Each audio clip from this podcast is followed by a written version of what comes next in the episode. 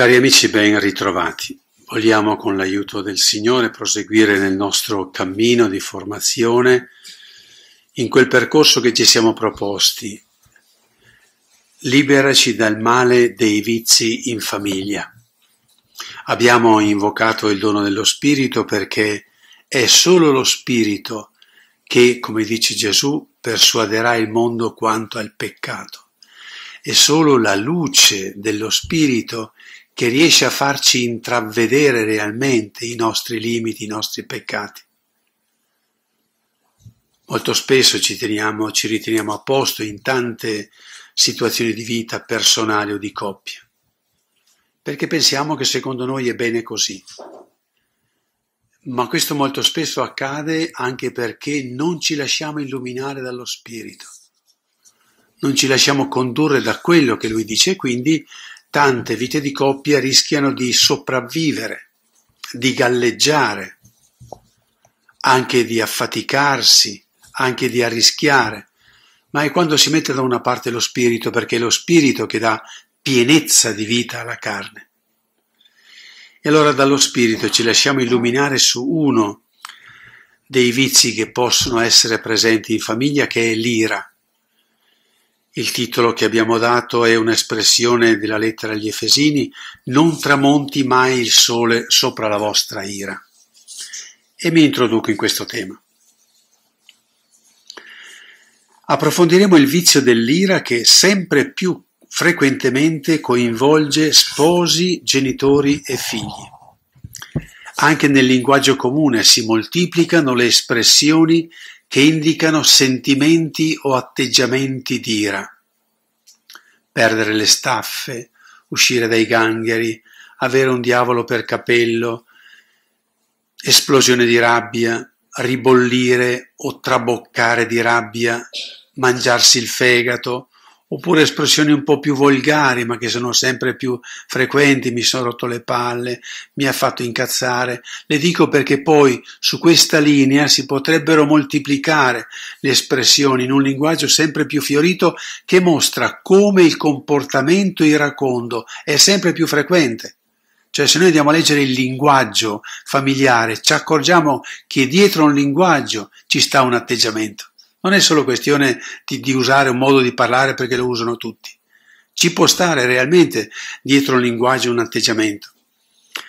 Ed è un, come dire, un, un atteggiamento di ira che si concretizza sempre più in comportamenti sempre più a rischio nei confronti della famiglia, sempre più gravi, dove la ragione viene accecata dall'ira e si può arrivare, e purtroppo siamo testimoni attraverso la stampa e la televisione, si può arrivare anche all'omicidio. Va però ricordato, e lo riprenderemo successivamente, che accanto all'ira vizio, con tutti i suoi effetti devastanti, c'è anche un'ira virtù che incita al bene. Di questa ne parleremo più tardi a partire dalla parola di Dio. Ma iniziamo tentando di capire cos'è l'ira. L'ira è un'aggressione incontrollata che fa scomparire ogni distanza e rispetto dovuto a chi l'ha provocata. La persona perde totalmente o in parte la luce della ragione e manifesta in modo vario una aggressività che va dalle parole ai gesti più violenti. Può durare da pochi istanti, pochi minuti o molto a lungo nella vita. La persona coinvolta non riesce più a pensare ma viene totalmente dominata dall'ira. Cerchiamo di capirne alcuni aspetti. Innanzitutto i segni comportamentali dell'ira. E qui mi sono permesso di citare San Gregorio Magno, quindi andiamo molto indietro nel tempo, perché descrive gli atteggiamenti delle persone irate in modo sorprendente. Dice l'atteggiamento audace e il volto minaccioso, la fronte triste, il viso troppo pallido o troppo rosso, il sangue rifluisce dal profondo del cuore, gli occhi infiammati sprizzano scintille, le labbra tremano, i denti sono serrati, che non vuol mica dire che c'è tutto questo in movimento, vuol dire che una o queste espressioni prendono, prendono visibilità. I denti sono serrati, il petto è scosso dal respiro accelerato, i gemiti si fanno affannosi, le parole si accalcano in suoni poco comprensibili, la voce che rompe rabbiosa gonfia il collo, le mani irrequiete, le dita si serrano con frequenza eccessiva, i denti stridono, il passo si fa affrettato quasi a percuotere la terra con i piedi, le membra tremano e tutto il corpo è agitato da movimenti irregolari. Voi capite bene se un santo come San Gregorio Magno descrive così l'ira, vuol dire che non, siamo, non è una novità l'ira, insomma, in tutte le sue espressioni molti segni nella persona irata, ma non compaiono sempre tutti insieme, né con la stessa intensità, ma ci danno un'idea di come tutta la persona è coinvolta nell'ira. Possiamo perciò dire che l'ira è sempre o quasi sempre visibile. Questo è uno degli aspetti dell'ira, la visibilità, si vede perché la persona che è coinvolta diventa come un libro aperto in cui si può leggere nel profondo. L'ira è il vizio più riconoscibile tra tutti i vizi e per questo anche quello di cui ci si vergogna maggiormente. Dopo uno scatto di ira, dopo averne fatto magari combinata qualcuna, si ha anche vergogna di averla fatto, proprio per questa visibilità. Ma non solo l'ira è visibile, è anche veloce, improvvisa. È una passione che scoppia rapidissimamente. All'improvviso qualche cosa provoca un'irritazione o un disappunto e, se manca un controllo dell'emotività, ecco che produce, produce scelte e comportamenti iracondi. Va pure evidenziato il luogo dell'ira. Attenzione però che non mi riferisco al luogo dove scoppia, che può essere ovunque, ma il luogo dove nasce e dove si può nascondere l'ira, che è il cuore. Generalmente la collera, l'ira, inizia il suo percorso dal cuore, che è il luogo dei sentimenti. Cresce velocemente ed esplode in segni, ma anche può ritornare nel cuore per rimanere nascosta come rancore o come risentimento, per poi emergere improvvisamente quando è provocata. È proprio questa ira nascosta, covata, che nel tempo trova qualche volta modi nascosti per vendicarsi, per fare del male, senza che l'altro se ne accorga. Mette veleno in parole e opere sul cammino della persona destinataria dell'ira. L'ira è la belva nascosta dentro di noi che di notte silenziosamente può provocare danni. Quali sono le cause dell'ira? Per cause non intendo la scintilla scatenante, quella il fiammifero che accende, quella che fa scoppiare l'incendio dell'ira, quanto piuttosto la radice profonda dalla quale nasce l'ira. Infatti ci possono sempre essere anche motivi giusti, almeno in parte, all'origine dell'ira, ma non tali da giustificare la qualità e la quantità della reazione. Ci può essere un motivo anche giusto per cui ci si ira, però il motivo giusto non può mai giustificare l'eccesso in quantità e in qualità. Molto spesso nel profondo l'ira ha un legame con l'orgoglio ferito. In fondo l'ira è un atto con il quale si vuole dimostrare una superiorità di ragione sull'altro, considerandosi migliori di lui.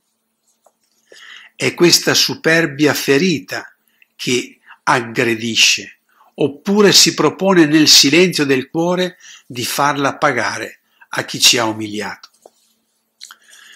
Così comprendiamo dalla radice dell'ira anche altri nomi o vestiti con cui può presentarsi l'ira, che è la rabbia, il rancore, l'ira covata, l'odio, ha anche il sapore dell'ira nascosta. Dobbiamo anche dire che l'ira cambia il rapporto con Dio e qui bisogna essere molto attenti. Abbiamo visto che l'ira è lo scagliarsi aggressivo verso una o più persone. Se è così, travolto dall'ira il rapporto con il fratello, perché mi sono scagliato contro uno o più fratelli, è impossibile mettersi nella verità davanti a Dio. Un cuore dominato dal rancore, dall'odio, pieno di collera, chiuso al perdono, è inconciliabile con ogni forma di relazione con Dio. Poi lo riprenderò questo discorso. L'ira è come un veleno che contamina e inaridisce la sorgente stessa della vita spirituale, che è l'azione e la presenza dello Spirito Santo con il quale possiamo amare Dio e i fratelli. E ultimo passaggio, prima di inoltrarci nel discorso della coppia e famiglia, andiamo a vedere cosa dice la parola di Dio sull'ira. La prima sorpresa che troviamo nella Bibbia è, che c'è un'ira divina. Cerchiamo di capire cosa è e come si manifesta. Troviamo varie espressioni, sia nell'Antico Testamento che nel Nuovo, che parlano dell'ira di Dio. Cito una per tutte dell'Antico Testamento, nell'Esodo, ora lascia che la mia ira si accenda contro di loro. È Dio che parla. Lascia che la mia ira si accenda contro di loro. Per il Nuovo Testamento c'è un episodio che ci racconta l'ira di Gesù, la cacciata dei mercati dal Tempio. Gesù non sopporta che venga capovolta e strumentalizzata la relazione con Dio. Ma attenzione, Purtroppo, quasi immediatamente, quando noi leggiamo queste cose qui, siamo portati a leggere l'ira di Dio con i nostri sentimenti di rabbia, di risentimento, di vendetta. Cioè guardiamo all'ira di Dio come se fosse un'ira moltiplicata, sì, ha ragione, perché anch'io avrei fatto. No, non è così. L'ira di Dio è totalmente diversa. In tutti i casi di ira divina si tratta di collera che non nasce per difendere i propri interessi lesi, la sua superbia ferita. Non è che Gesù si è arrabbiato perché eh, per lesa maestà, guarda qui come hanno ridotto la mia casa. Non è che è superbia divina ferita. Non è che un Dio che vuole reclamare vendetta a motivo di un torto o di un'offesa subita, come avviene per noi umani.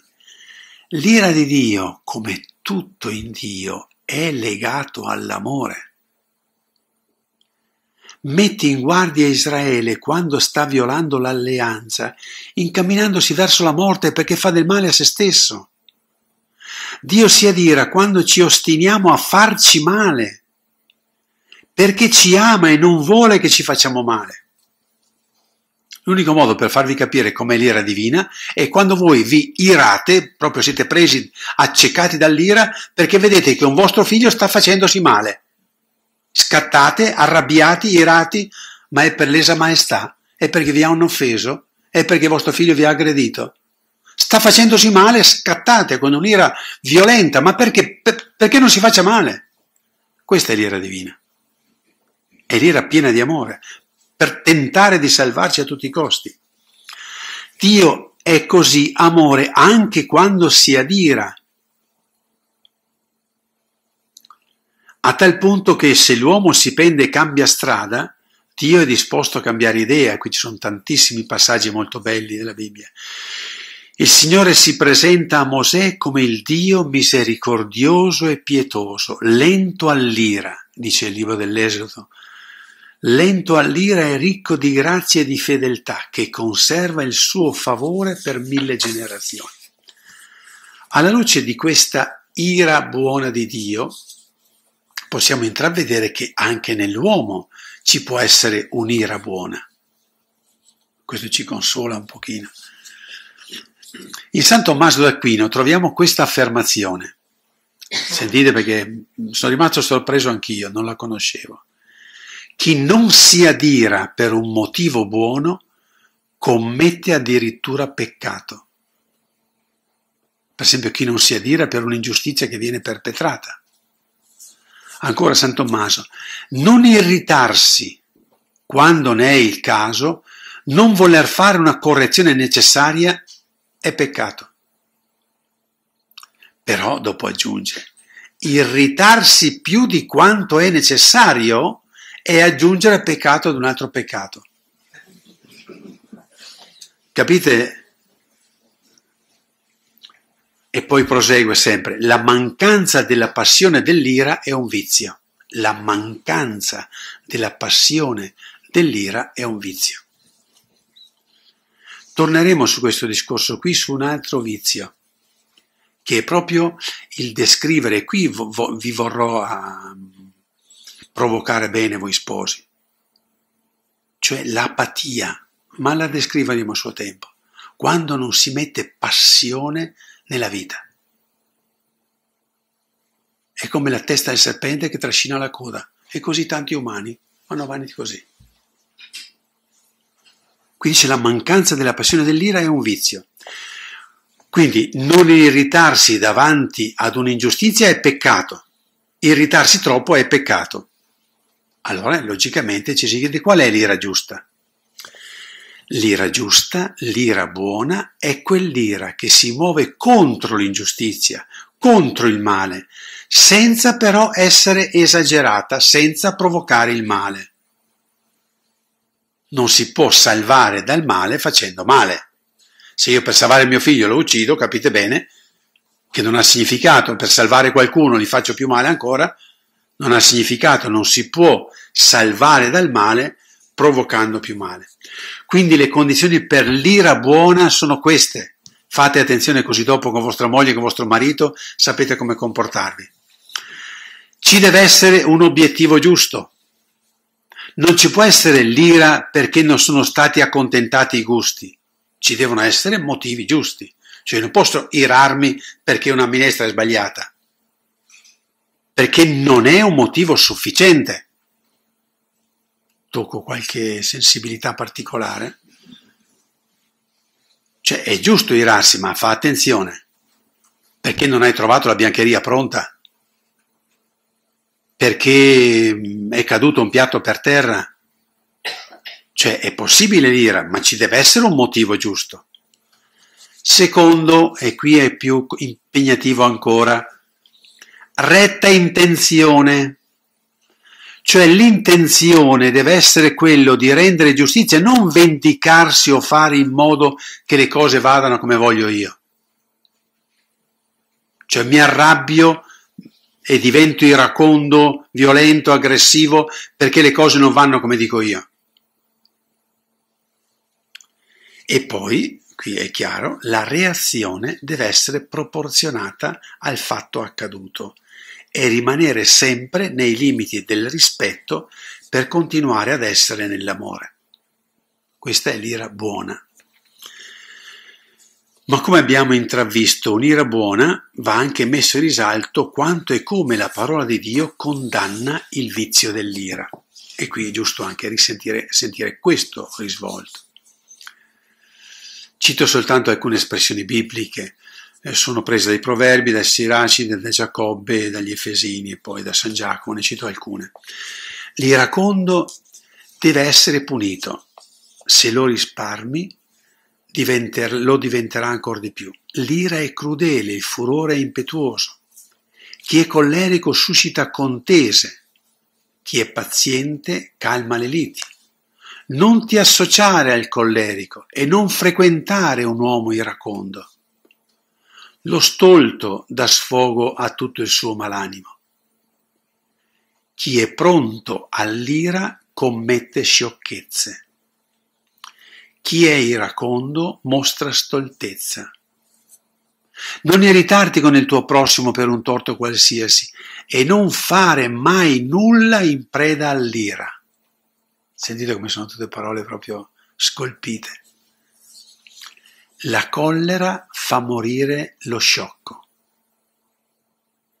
Il, rac- il rancore e l'ira sono un abominio. Gelosia ed ira accorciano i giorni.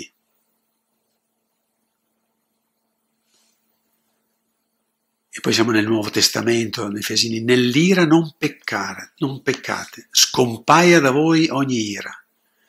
L'ira dell'uomo non compie ciò che è giusto davanti a Dio. Ve lo citate così velocemente, ma tutta questa parola di Dio la troviamo sintetizzata e chiarissima in quanto ci dice Gesù in Matteo 5, 21, 23. Vi leggo il brano perché è molto bello, ma lo conoscete bene, ma in questo contesto vedete che vi risuonerà ancora più chiaro. Avete inteso che fu detto agli antichi non ucciderai? Chi avrà ucciso dovrà essere sottoposto a giudizio. Ma io vi dico, chiunque si adira con il proprio fratello dovrà essere sottoposto a giudizio. Chi poi dice al fratello stupido dovrà essere sottoposto al sinedrio e chi gli dice pazzo sarà destinato al fuoco della Geenna. Se dunque tu presenti la tua offerta all'altare e ti ricordi che tuo fratello ha qualche cosa contro di te, lascia lì il tuo dono davanti all'altare, va prima a riconciliarti con il tuo fratello e poi torna ad offrire il tuo dono. Capite perché prima dicevo che l'ira compromette anche il rapporto con Dio? Nei rapporti tra le persone l'ira, la collera è negazione della relazione e della responsabilità. Nell'ira io nego la fraternità. È la contraddizione per eccellenza della comunicazione, del dialogo, dell'incontro, dell'alleanza, dell'amore fraterno è il terreno su cui germina e si sviluppa la violenza verso altri. E allora possiamo andare adesso a guardarci dentro, alla luce di, questo, di questa introduzione ampia sulla famiglia, andiamo a vedere, sulla, sull'ira, andiamo a vedere cosa vuol dire ira in famiglia. A cui dovreste essere voi a insegnarmi. Io gioco un po' di fantasia e di un po' di esperienza a contatto con la vostra vita. L'ira, nella sua espressione negativa, parliamo di quella negativa, può coinvolgere in vario modo, dico vario modo perché non è mai uguale, può coinvolgere in vario modo tutti i membri della famiglia nelle loro relazioni. Ci può essere prevalentemente uno dei due coniugi che è iracondo, o possono esserlo ambedue. Possono esserci relazioni d'ira tra i due coniugi soltanto, ma possono allargarsi, ma questo può allargarsi facilmente anche con i figli. Ci possono essere situazioni d'ira dei figli verso uno dei genitori o due dei genitori. Come possiamo poi sperimentare, l'ira di famiglia può avere espressioni simili anche con le persone che girano attorno alla famiglia, nella società, in parrocchia, nei luoghi di divertimento. Possiamo dire con tranquillità che nessuno è senza peccato, anche se questo peccato dell'ira può avere una gamma di comportamenti molto estesa in famiglia, che vanno da una piccola arrabbiatura fino alla violenza fisica in famiglia. Ma cerchiamo di collocare il peccato dell'ira dentro la realtà del matrimonio cristiano.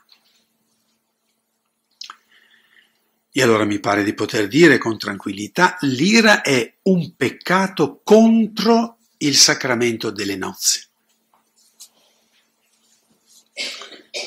Gli sposi, con il sacramento del matrimonio, hanno ricevuto il dono dello Spirito Santo per il quale partecipano, sono coinvolti nell'alleanza d'amore che c'è fra Gesù e l'umanità, fra Gesù e la Chiesa.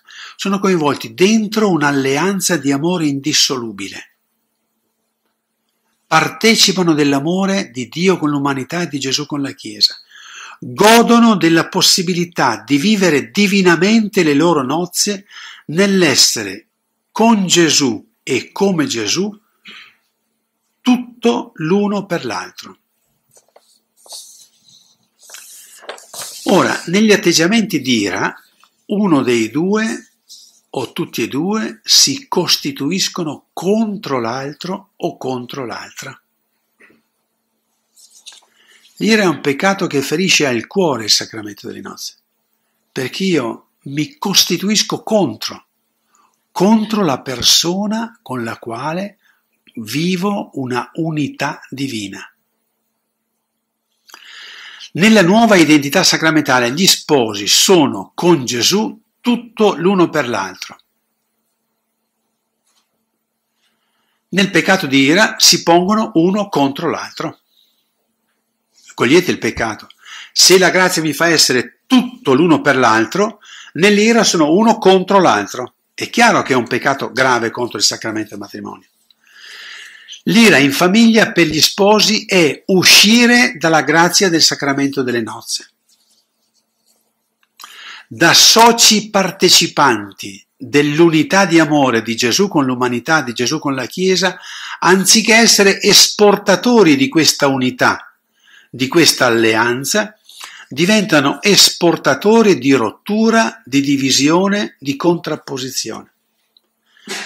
Quindi non solo il peccato è tra di loro contro il loro sacramento, perché ciò che li costituisce per grazia unità loro nell'ira si costituiscono uno contro l'altro.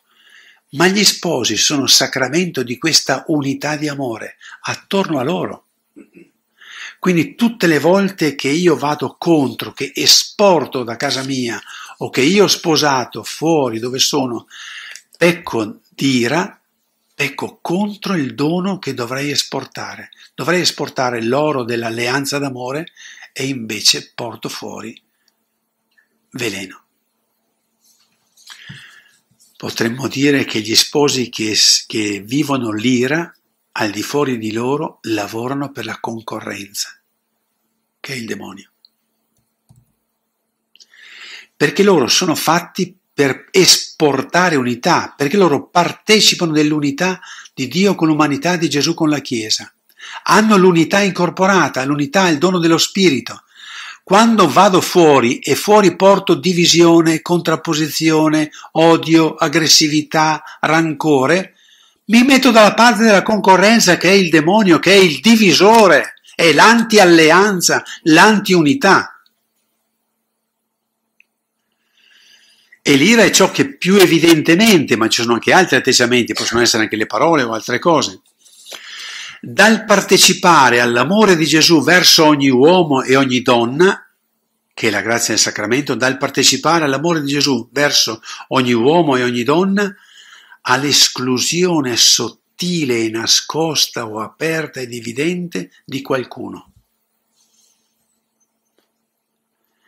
C'è l'ira manifesta, c'è l'ira nascosta, c'è l'ira violenta, ma c'è l'ira fatta con la punta di veleno sulla parola. Io dovrei esportare unità, io dovrei esportare l'amore di Gesù verso ogni persona e invece io sono quello che con la mia lingua uccide questo o quest'altro. Il passaggio è molto grave, dal dire e dare l'amore di Gesù al dire e dare ostilità verso qualcuno, dal dire e dare l'amore di Gesù, che è la missione degli sposi, al dire e dare ostilità e magari condurre altri a questa ostilità. Hai sentito quella là com'è? Hai sentito quello lì com'è? Condurre altri all'ostilità. Io sono sempre più persuaso che il matrimonio è un sacramento di santità che nel sacramento del matrimonio ci sono le coordinate per una grande santità. Mistero grande ma anche grande santità, grande avvicinamento al mistero di Dio. Certo, passando dal morire mh, d'amore, ma c'è grande santità, con una grande possibilità di missione, ma anche con una grande possibilità di tradimento. Qualche volta si dice no, che i peccati dei preti sono più grossi ancora, perché sono quelli che dovrebbero dare l'esempio. Oh, lo si può dire benissimo anche degli sposi. Se penso che in forza della grazia e del sacramento dovrebbero esportare unità, alleanza, contatto, amore, abbraccio.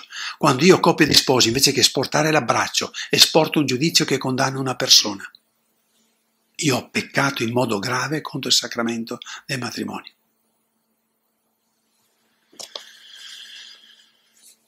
Come nasce, cresce e si esprime il peccato dell'ira in famiglia. Come nasce, come cresce e si esprime il peccato dell'ira in famiglia. Innanzitutto, nasce e cresce con il pensiero, vuol dire dal di dentro, vuol dire nel cuore. L'ira nasce, si accende nel cuore, contro qualcuno, che può essere la moglie, può essere il marito, può essere un collaboratore, un figlio, un vicino di casa,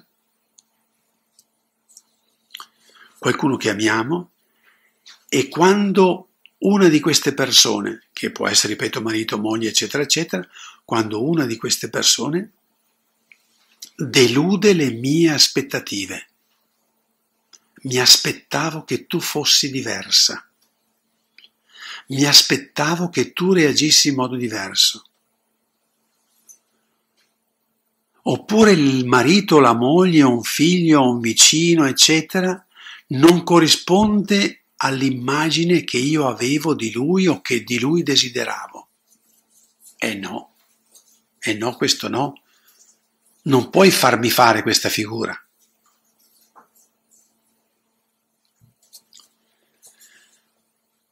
Oppure da queste persone non siamo considerati come noi vorremmo. Oppure quando scopriamo che queste persone hanno dei difetti che non sopportiamo L'ira nasce quando, presi da questi pensieri o sentimenti, si reagisce chiudendosi in noi stessi o parlandone più possibile con persone esterne per avere ragione, per coinvolgerli nei nostri pensieri e nei nostri giudizi negativi. Perché talora tanto l'ira esplode quanto viene covata. Per cui di mio marito, di mia moglie, ma ho provato a sentire cosa pensa mia cognata di quello che è successo. Ma poi ho voluto sentire anche l'amica per quello che è successo e così il pensiero dell'ira viene covato finché succede che una scintilla fa accendere ed esplodere l'ira.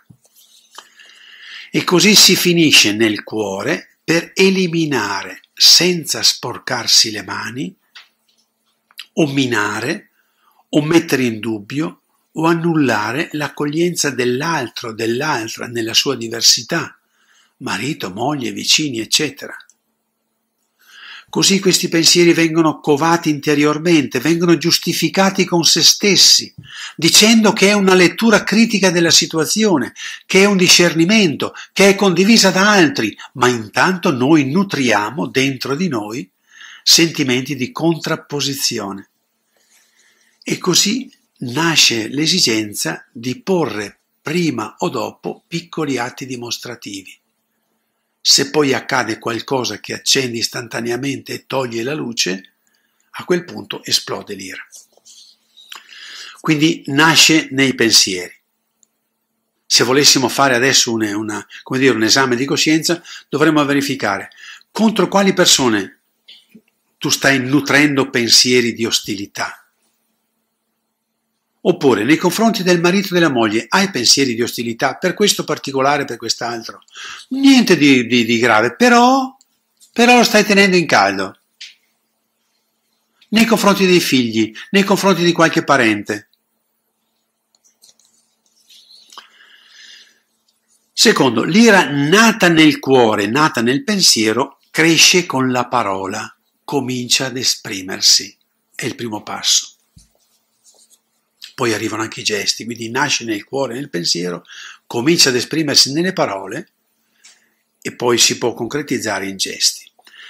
Il pensiero ostile, il pensiero contro lei, contro lui, contro un figlio, contro un vicino di casa, contro, comincia ad essere sempre più condiviso con qualcuno e diventa sempre più parola le parole inquinate dall'ira sono tremende. La maldicenza, la diffamazione sono capaci di distruggere la reputazione di una persona. Francesco di Sales dice che le maldicenze, lo sparlare dell'altro è peccato grave. Il brano che abbiamo appena citato ce lo ricorda, chi dice al fratello stupido sarà sottoposto a giudizio. Per Gesù ne uccide più la parola che la spada. Ma simultaneamente al parlare fuori, o prima o dopo, inizia anche l'aggressione diretta con la parola verso la persona odiata o indiretta con i vicini per renderli partecipi dell'odio, risentimento, della rabbia. E non pensiamo all'aggressione urlata, perché pensiamo all'ira solo quando uno alza la voce, diventa rosso, eccetera, ma può anche diventare pallido, freddo, gelido. E qual è quell'ira lì? È l'ira fatta con le battutine contro. Piccole battutine, no? Quelle che ammazzano.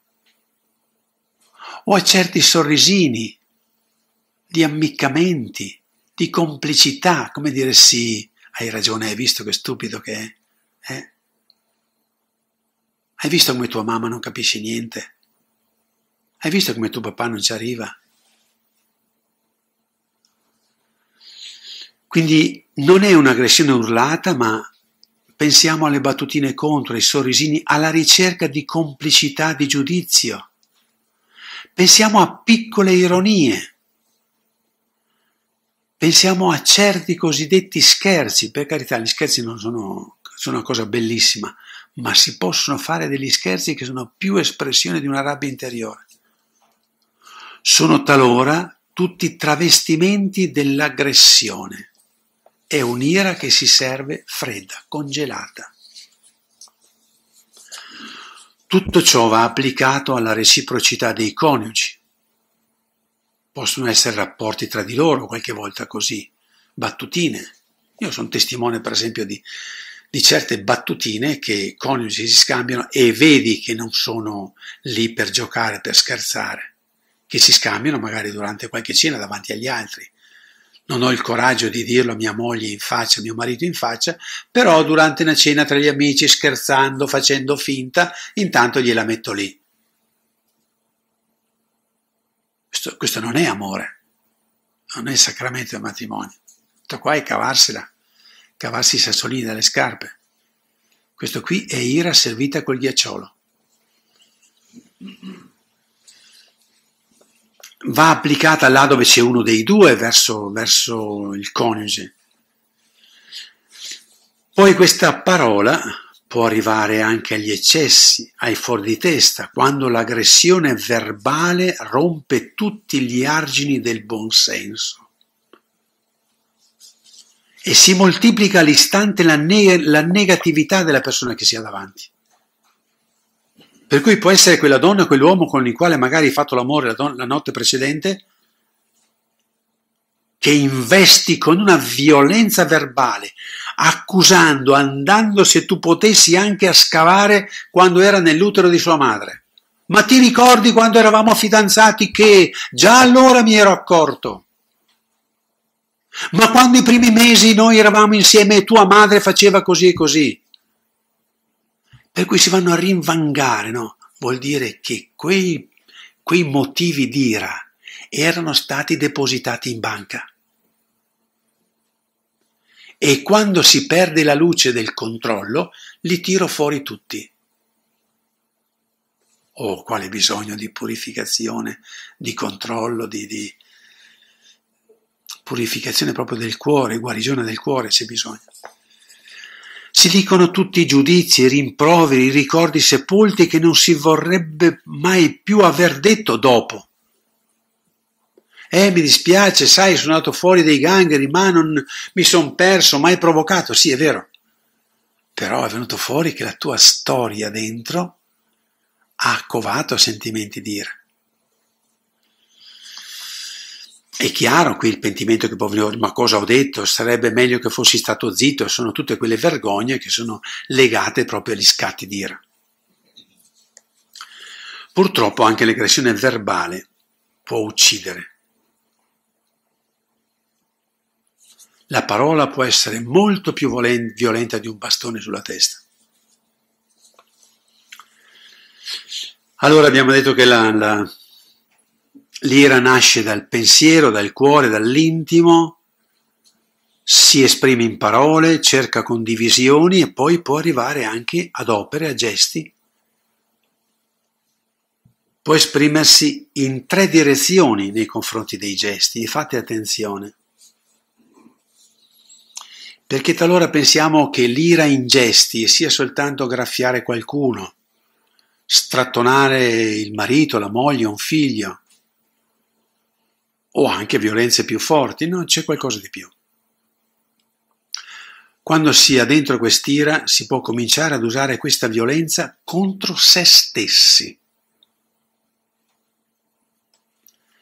Il tipico esempio è il bambino irato, pieno d'ira, che rompe il suo giocattolo preferito dalla rabbia, dall'ira che ha dentro. È una sorta di autolesionismo. Viene usato questo sistema per sfogare l'ira. Ma questo può essere per... si sfoga l'ira adesso nel mangiare, nel bere, nell'usare ciò che mi fa male. So che mi fa male, ma lo faccio lo stesso. Quasi come un'autopunizione. proprio perché non si riesce a fermare l'impeto d'ira. Oppure si può arrivare anche a forme di autodistruzione per rabbia. Oppure la rabbia si può manifestare contro l'altro o contro l'altra, e qui si capisce immediatamente. Sono gesti di ira che destabilizzano ogni forma di dialogo o di convivenza tra coniugi. Non occorre che vi faccia gli esempi, penso che ne conoscete non tanto perché voi li usate, perché siete tante, tutte sante persone voi che ascoltate, ma comunque avete sentito parlare che in qualche caso succede che eh, ci si fa anche del male, piccole cose, tra coniugi, tra genitori e figli, tra amici, con i vicini. Sono i ripetuti aspri litigi con dispetti evidenti fino a venire alle mani, fino a creare situazioni di, di pubblica offesa del, della persona con la quale siamo irati. Quando approfittiamo di un di un luogo pubblico per scagliare la nostra ira. Pensate che significato ha l'ira manifestata davanti ai figli, l'ira tra marito e moglie manifestata davanti ai figli, o perché si sceglie di manifestare l'ira davanti a un gruppo di amici, durante una cena, in un eh, ritrovo qualsiasi, in un luogo di divertimento è un modo per ridicolizzare il nemico, che può essere la moglie, il marito, un genitore, un amico. E dobbiamo aggiungere sempre in questi casi i rancori sepolti, che vengono covati nel tempo e che riacquistano energia nuova in varie circostanze. Non va dimenticato che c'è una modalità diversa anche tra uomo e donna nell'esprimere l'ira. Le donne esprimono la loro ira in un certo modo, hanno tempi diversi.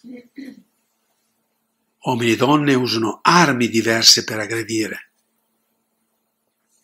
E noi sappiamo come queste forme di aggressione, se non sono curate e affrontate, possono nel tempo corrodere, disgregare la vita della coppia. Lo accenno soltanto perché ne ho appena parlato, le conseguenze educative per i figli quando l'ira e la rabbia sono frequenti in casa. gradualmente si instaura nei figli l'idea che l'ira è un modo con cui si afferma la propria personalità. La prova ne è di qualche comportamento dei ragazzi tra di loro o degli adolescenti, dove vedi che imitano il modo di farsi valere che forse hanno vissuto in casa.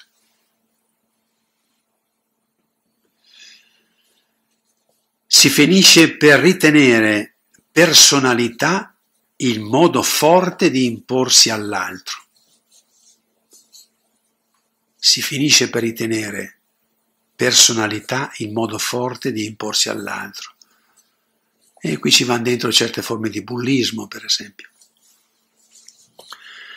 A questo si aggiunga quanto influiscono i film di violenza.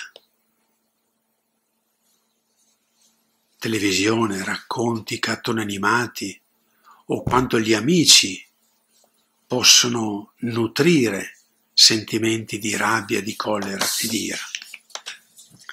Spero che non vi siate spaventati, vero? Sono tutte cose abbastanza normali.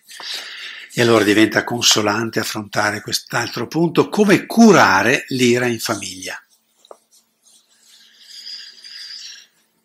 Non li ho messi questi, questi piccoli accenni ad elementi di cura, non li ho messi nell'ordine logico perché a seconda delle persone può essere preferibile cominciare con l'uno o con l'altro. Innanzitutto, prendere coscienza con calma e chiarezza della presenza di situazioni di ira da parte di ambedue i coniugi o di uno solo o di qualche figlio.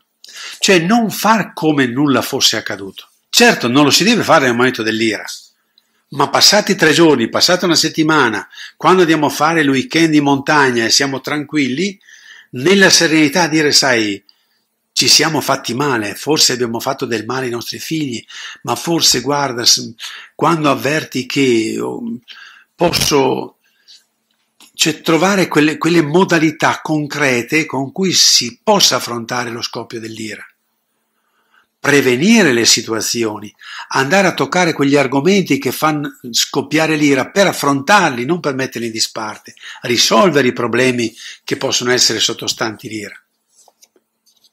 Non rimandarli costantemente e poi ogni tanto subire questi scoppi d'ira che sapete fanno male decisamente ai coniugi e anche ai figli.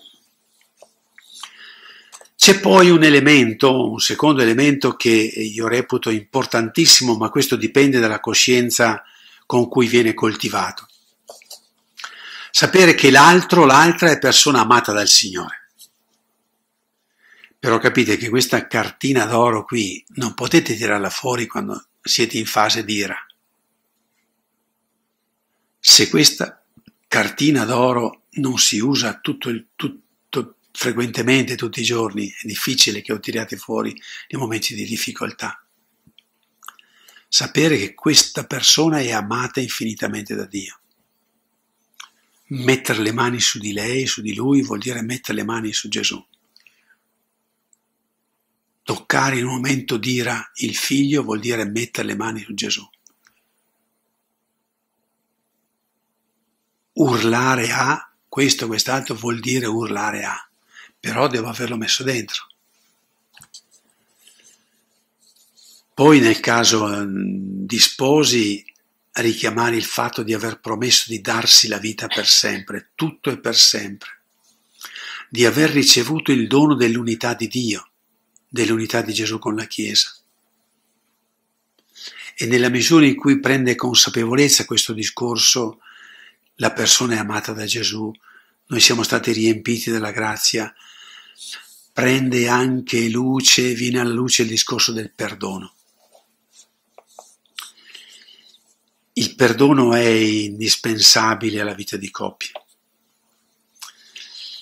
e, e più lo usate e più e più la vita di coppia scorre, perché sono mille motivi per i quali in una coppia ci possono essere delle fatiche, dei fastidi, perché lei, perché lei è sempre così, perché lui, perché lui è sempre così, ma si dimentica, ma non capisce, ma con i figli, ma dovrebbe fare, non dovrebbe fare. Non è solo il passarci sopra, è proprio dentro nel cuore dare l'accoglienza piena che è il perdono. Poi i padri della Chiesa e, e, e i direttori di, di spirito suggeriscono una cosa che è suggerita anche dal buon senso in tante circostanze, prevenire l'ira con il silenzio. Nostri, dalle nostre parti si dice contare fino a 10, cioè darsi un attimo di tempo prima di esplodere, darsi un tempo di silenzio prima di reagire, per valutare le conseguenze di ciò che sto per compiere. Giovanni Climaco diceva che inizio della via che conduce alla vittoria sull'ira è il silenzio delle labbra pur nel turbamento del cuore. L'inizio del controllo dell'ira è il silenzio delle labbra. Il silenzio, l'attesa ci consente di prendere le distanze da tutto ciò che può far emergere l'aggressività che si nasconde dentro al cuore e far sì che le cose del passato siano nei ricordi, non nell'ira covata. Perché non è che si, si, come dire, che certe cose negative accadute nella storia della vita di coppia vengano dimenticate. Certo, se uno ha buona memoria può ricordare tutto, ma quando è che, che, che diventano negative? quando presi dall'ira faccio diventare negativi i ricordi. Perché per forza le cose si ricordano, soprattutto se sono fatti anche che hanno ferito, si ricordano. Ma non vuol mica dire che questi, noi, noi abbiamo covato l'ira per una vita intera, è che noi andiamo a resuscitarli per avere motivi d'ira. Non so se mi spiego. Andiamo a tirarli fuori perché per sé appartenebbero alla memoria, alla storia, ma quando siamo stracarichi risuscitiamo tutti i morti, pur di aver ragione nel prendersela con una persona o l'altra.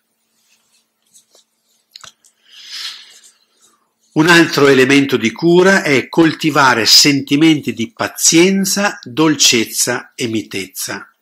Notate che sono tutti e tre frutti dello Spirito Santo. Ovviamente questi sentimenti fermeranno l'ira o potranno prevenirla nella misura in cui sono stati coltivati nella vita quotidiana. Penso alla pazienza, penso alla dolcezza, penso alla mitezza. Quanti gesti si possono porre nella vita di casa con queste virtù che ho appena dette. Un altro importantissimo elemento di guarigione dall'ira è dato dalla preghiera. È in preghiera che va guardato il volto della moglie o del marito o del figlio o di chi ha suscitato in noi sentimenti di ira. Avere il coraggio di portare in preghiera il volto, la persona con la quale sto per adirarmi, sto per tirar giù qualcosa. E già prevenire. Sentite cosa dice San Massimo il confessore. Se tu serbi rancore contro qualcuno, prega per lui e così freme, ferme, e così frenerai la passione che ti turba. Prosegue. Nella preghiera l'ira si libera dalla sua violenza distruttrice e si sottopone al discernimento della misericordia di Dio. Portare un fatto accaduto, ciò che mi preme sull'anima, ciò che mi ha fatto inviperire, ciò che mi ha ammalato di fegato, portarlo davanti al Signore. E si può arrivare a gridare davanti al Signore, a lamentarsi, ad adirarsi col Signore, capite in che senso? Adirarsi, arrabbiarsi col Signore. Non, ovviamente non eh, come dire, contro Dio, soprattutto quando una situazione è un tormento continuo, non trova soluzione. Il cammino da fare comporta l'umiltà di accettare una preghiera impura, perché se siamo tesi, se siamo arrabbiati, con questa o quest'altra persona la preghiera viene meno facile, però sappiamo che in questa preghiera ci viene gradualmente donata una via di purificazione. Così si finisce per pregare per l'altro che ci ha offeso o che abbiamo offeso. E questo ci aiuterà a liberarci dalle ferite, perché è sempre comunque il Signore che libera dal male. Lo dico per eh, un'ultima cosa, per timore di precisione, eh, perché molti padri del deserto, per, come antidoto all'ira, suggeriscono il canto. Pregare cantando. Qualcuno lo fa fischiando, ma eh, i padri del deserto dicono che sia proprio un canto che sgorga dal cuore, perché questo gradualmente riesce a calmare l'ira. Perché il canto ristabilisce una comunione, ristabilisce una, un, scioglie l'anima. Però su questo ovviamente non mi sento di dire più parole perché non ho proprio esperienza di queste cose. Ultimo e cappello di tutto è eh, sentire in grande, ho messo qui. e, e nell'ira sostanzialmente viene fuori qual è l'orizzonte della nostra vita. Perché l'ira tutto sommato ci fa sempre affogare in una pozzanghera, ci fa fermare la nostra attenzione, i nostri sentimenti, il nostro tempo a quel particolare, a quel motivo, a quella persona, a quella circostanza, a quella rabbia suscitata vuol dire non avere l'orizzonte di vita. Se tu pensi a quello che può essere il matrimonio, la tua crescita di amore, la tua crescita di coppia, se pensi a, all'orizzonte di sofferenze del mondo, capisci bene che quella tua situazione si ridimensiona. Si tratta di avere un orizzonte grande. E qui penso agli sposi che hanno come orizzonte il mistero grande come Cristo ama la Chiesa. E per concludere, una parola sull'ira buona per salvare la famiglia. Abbiamo conosciuto che esiste un'ira buona, quella che senza far male a nessuno esprime tutta la sua sofferenza continuando ad amare, perché vengono compiute ingiustizie. Si insorge con forza di fronte a tutto ciò che deturpa l'uomo, ovviamente insorgendo e irandosi senza fare male più del male che si vuole denunciare. Ora questo nostro tempo potrebbe e dovrebbe essere chiamato il tempo dell'ira, nel quale collettivamente, insieme, come cristiani, insorgiamo perché la famiglia possa tornare a mostrare il volto che le è proprio, il volto dell'amore di Dio, il volto dell'immagine e somiglianza con Dio.